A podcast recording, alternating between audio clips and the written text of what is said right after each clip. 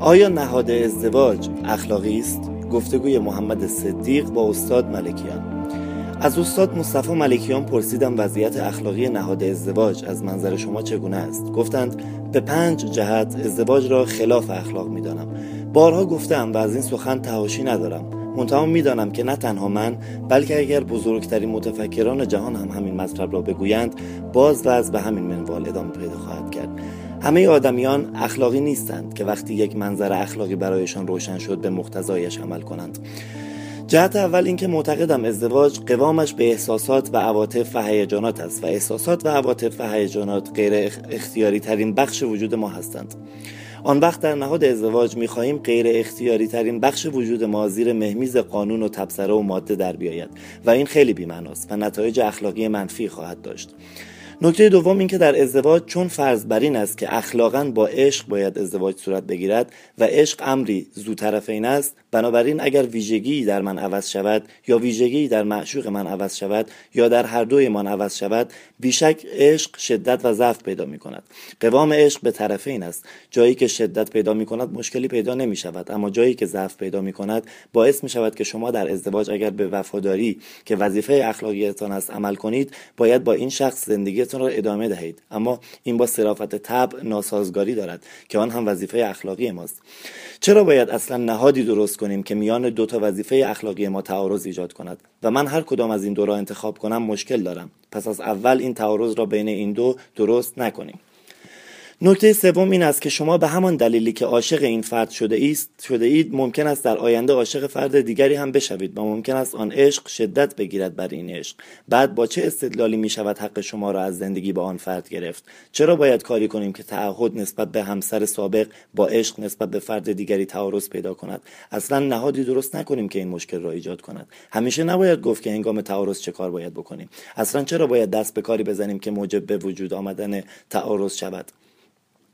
نکته چهارم این که سلامت روان آدم که تامینش وظیفه اخلاقی آدمی است نیازمند حریم خصوصی است و ازدواج حریم خصوصی را از شما می‌گیرد. یعنی شما برای سلامت روانیتان نیاز دارید که حریم خصوصی برای خودتان داشته باشید. حریم خصوصی این است که من یک آناتی یک لحظاتی باید آنچنان که می‌خواهم در تنهایی به سر ببرم و این وانهادگی و تنهایی در زندگی زناشویی همیشه سلب می شود البته اینکه ازدواج این حریم خصوصی را از آدم می‌گیرد از جامعه به جامعه فرق می کند ولی هیچ جامعه ای نیست که در آن ازدواج حریم خصوصی را اصلا نگیرد و شما دیگران حریم خصوصی را ندارید و این مضر است برای سلامت روان ما.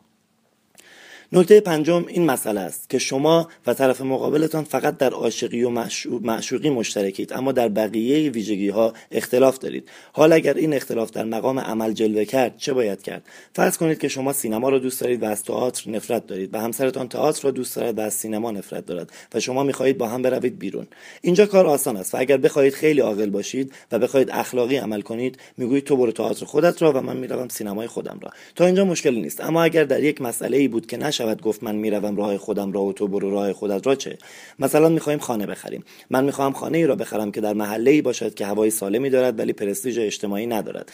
ولی همسرم می‌خواهد در محله ای خانه داشته باشد که پرستیژ اجتماعی دارد ولی هوای بسیار آلوده ای دارد. آیا اینجا می‌شود گفت که تو خانه خودت را بخر و من خانه خودم را می‌خرم؟ مشکل دقیقا این است که اگر بخواهم حق همسرم را حفظ کنم باید حق خودم را ضایع کنم و اگر بخواهم حق خودم را حفظ کنم باید حق همسرم را ضایع کنم. فرض کنیم در خرید خانه هم این ماجرا این گونه فیصله دادیم که بیا در خانه خریدن تو حرف من را گوش کن منتها در اتومبیل خریدن من حرف تو را گوش می‌کنم. اما اینجا درست است به لحاظ اخلاقی نزاع فیصله پیدا کرده است. اما آهسته آهسته شما به لحاظ روانی به این نتیجه می‌رسید که من عشق این فرد را به هزینه بالایی دارم می‌خرم. هزینهش این است که من از خواسته های خودم صرف نظر کنم. آیا نمی‌شود عشق وجود داشته باشد و شخص از این دست هزینه ها ندهد؟ بله ممکن است و آن وقتی است که عشق در قالب ازدواج نباشد. من معتقدم زندگی اصیل خیلی زندگی مهمتری است. من توصیه اخلاقی می کنم که این دست زندگی ها فسخ شود. نهاد ازدواج یک نهاد غیر اخلاقی است و نباید واردش شد. و اگر واردش شدید و به این تعارضات اخلاقی برخوردید باید فسخ کنید. منتها باید تمام هزینه های فسخ را بپردازید. در علوم انسانی باید ببینیم که در اهم اغلب موارد چگونه است و نمی‌توان به معدود ازدواج های متفاوتی که فاقد این تعارضات است اعتنا کرد. النادر کل معدوم وضعیت اخلاقی فرزند آوری. یکی اینکه به نظر می‌رسد دنیایی که ما در آن هستیم من حیث المجموع رنجها و دردهایش بر لذات و خوشیهایش غلبه دارد و میچربد و به نظر می‌رسد که هرچه پیشتر می‌رویم بر حجم و تراکم رنجها افزوده می‌شود. یکی به دلیل وضع وخامتبار و رو به تباهی محیط زیست که به طرز ناگواری به سمت استهلاک هرچه تمامتر می رود و جنگ و کشمکش آتی بشر نه جنگ بر سر نفت که جنگ بر سر آب است و چون آب از ضروریات زندگی است و از تجملات نیست که بتوان بر سرش نزاع نکرد لذا جنگ بشر بر سر آب جنگی تباهی آور و گریز ناپذیر خواهد بود. دیگر آنکه توانایی و امکانی که برای بشر امروز در راستای تخریب و تباهی فراهم است در هیچ عصر و زمانی نظیر نداشته است.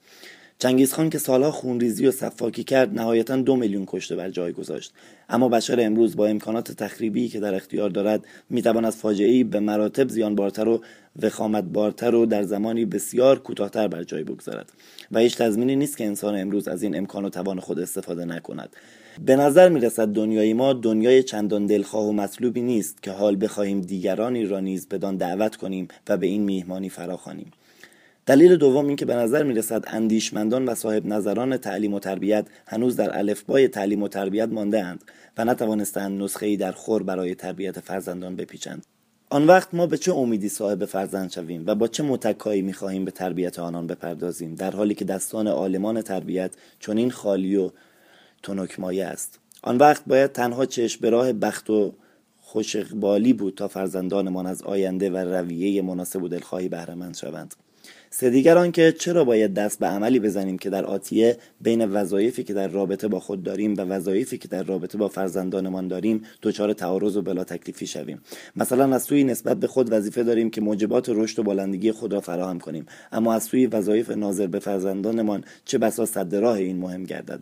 از سوی لازمه خیرخواهی این است که به مسلحت و نفع دراز مدت فرزندانمان نظر کنیم. و مثلا در ایام تحصیل آنها را از استقراق در بازی و تماشای تلویزیون باز داریم به امید اینکه در آینده وضع بهتری داشته باشد.